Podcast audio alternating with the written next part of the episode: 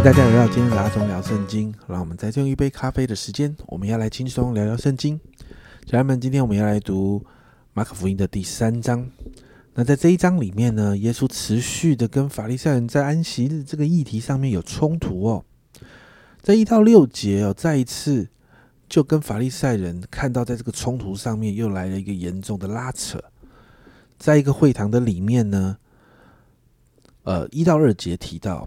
耶稣又进了会堂，在那个地方有一个人枯干了一个手，枯干了一只手。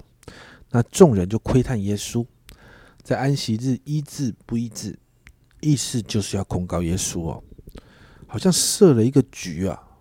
一方面要来再一次挑战耶稣，希望他能够掉到这个陷阱里；一方面呢，他们期待抓到那个耶稣的把柄来控告他。但是你看到耶稣再一次反击啊。在第四节，耶稣这样反问他们：“耶稣说，在安息日行善行恶、救命害命，哪样是可以的呢？”哇，这个问题很厉害哦。那你看到这些人都不作声了。耶稣其实在指责这些墨守成规的法利赛人啊，人的性命真的很宝贵啊，到底是规定重要还是生命重要？因为现在在面对的是关乎生命可不可以得到释放的问题啊，所以当然要救啊。因此在第五节啊，这一段经这个经文很特别哦。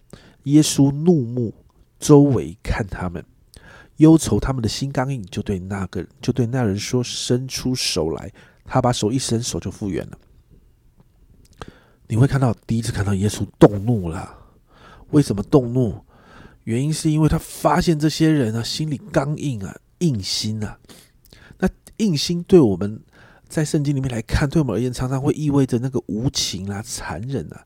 但是对希伯来人、对犹这犹太人来说，这个硬心更有抵挡那个顽梗悖逆啊、抵挡神的这个旨意的意思哦。那正好跟神所要求哈，耶稣的榜样那个柔和谦卑、那个受教的心刚好是相反的。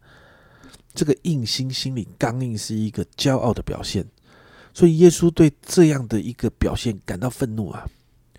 而在这个冲突之后，在第六节，法利赛人出去同西律一党的人商议，怎样可以除灭耶稣。你就看到法利赛人开始想要杀耶稣啊。那七到十二节就记载耶稣推到海边，然后好多人还是跟随他。那真的人真的好多哦，以至于耶稣没有地方可以站了。那那个海边其实是加利利海啊。那你就看到经文里面说到，他就要门徒准备一艘小船啊。那大家都在岸边，那耶稣在船上啊，靠着海边哦，就是在让船在在贴着海边呢，来服侍这一群跟随他的，因为没地方可以站了。那这当中许多人的病就得到医治了。那你就看到十一、十二节这里说到，乌鬼无论何时看见他，就俯伏在他面前，喊着说：“你是神的儿子。”耶稣再三的嘱咐他们不要把它显露出来。你看到，其实这些鬼也很故意啊，知道这个时候如果把耶稣的身份显露出来，会造成一些混乱，所以他们只要看到耶稣，他们就大声这样喊了。但是耶稣就告诉他们，吩咐他们不可以把它显露出来。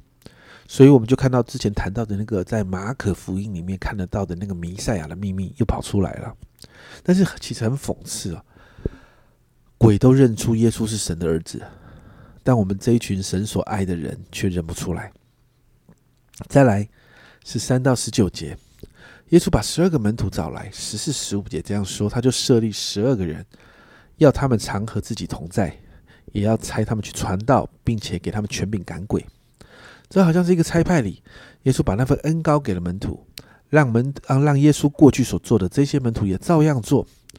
那十六、十九节记载这十二个门徒是哪一些人啊？接着二十到三十节，耶稣就再一次跟法利赛人有冲突。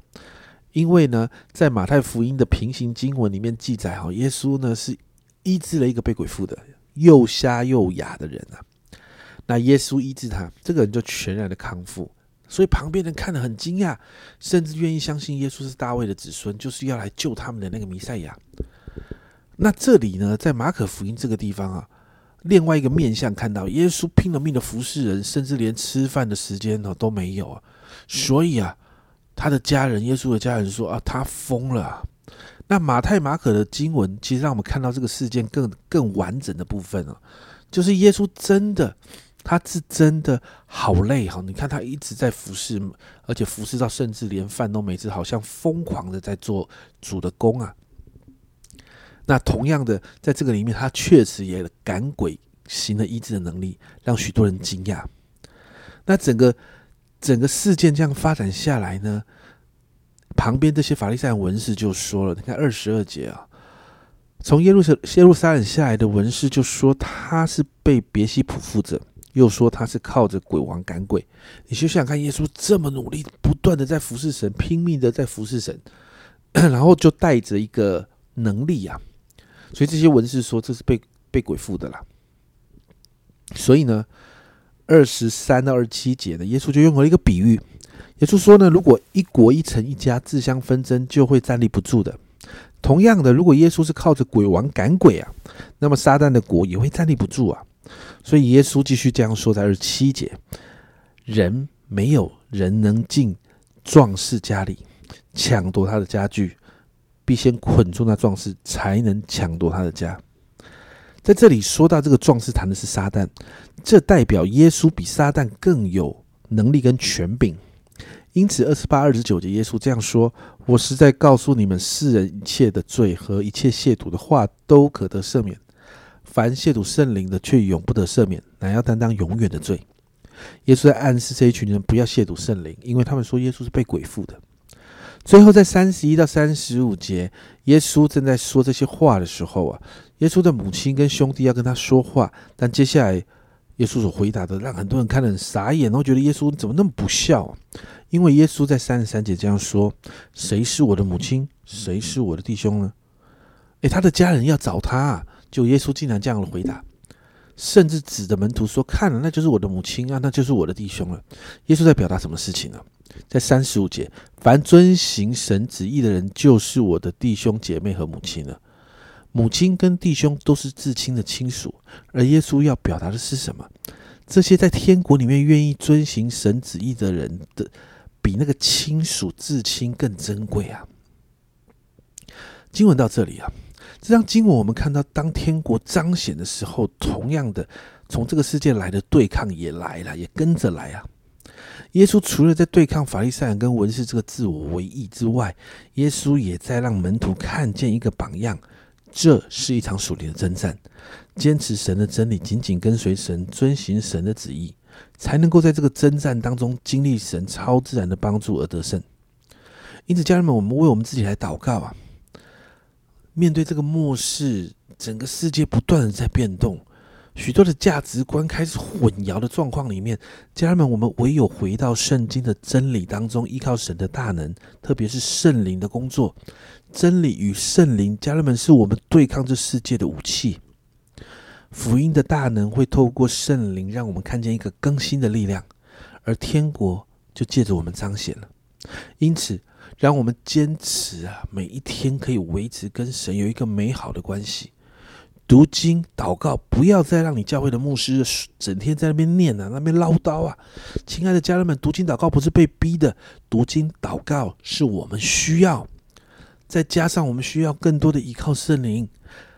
读经、祷告，加上圣灵，天国就能够透过我们更多的彰显在这个世上，而更多的是让许多的人认识耶稣。所以，我们今天为我们自己来祷告哦。主啊，主啊，我们看见主，你在这个四福音书，特别这个经文里面，主啊，主，你彰显一个天国的样子。主啊，主，你你医治。病人，主啊，你赶鬼，主啊，你好像把一个天堂那个那个强而有力的样子彰显给给门徒看，给这世界的人看。主啊，主啊，这是这是好像你在告诉我们，天国是有能力的。主啊，但是主啊，当我们在这个彰显天国的样子在这世上的时候，主啊，甚至我们说我们追随你的路上的时候，主啊，主啊，就是会遇到挑战，就是会遇见难处。主啊，主啊，就是会遇见这世界不讨神你喜悦的价值观，跟我们在这里冲撞。主啊，因此主啊，我帮助我们回到你圣经的话语里面。主啊，你的真理才会释放我们得到真的自由。主啊，你的真理加上真理的圣灵。主啊，主啊，那是一个最大的武器。主啊，因此我向你来祷告。主啊，我们需要常常读圣经。主，我们需要常常在你面前祷告。我们更需要圣灵，你每一天的来充满我们。主啊，好让我们走到哪，天国就跟着我们到哪。主啊，好让我们在哪里，主啊，那个地方我们就能够宣告：愿你的国降临，愿你的旨意行在地上，如同行在天上。好让更多的人可以认识你。天父，我们谢谢你，主啊，彰透过我们彰显你的国在这世上。谢谢主，这样祷告奉。耶稣基督的圣名求，阿门。家人们，你知道天堂是透过我们强而有力的入侵这世界的，天国跟这世界是对立的。耶稣走的路跟这世界不一样，而我们正在走耶稣的路，我们是天国的代言人。这是阿忠聊圣经今天的分享，阿忠聊圣经，我们明天见。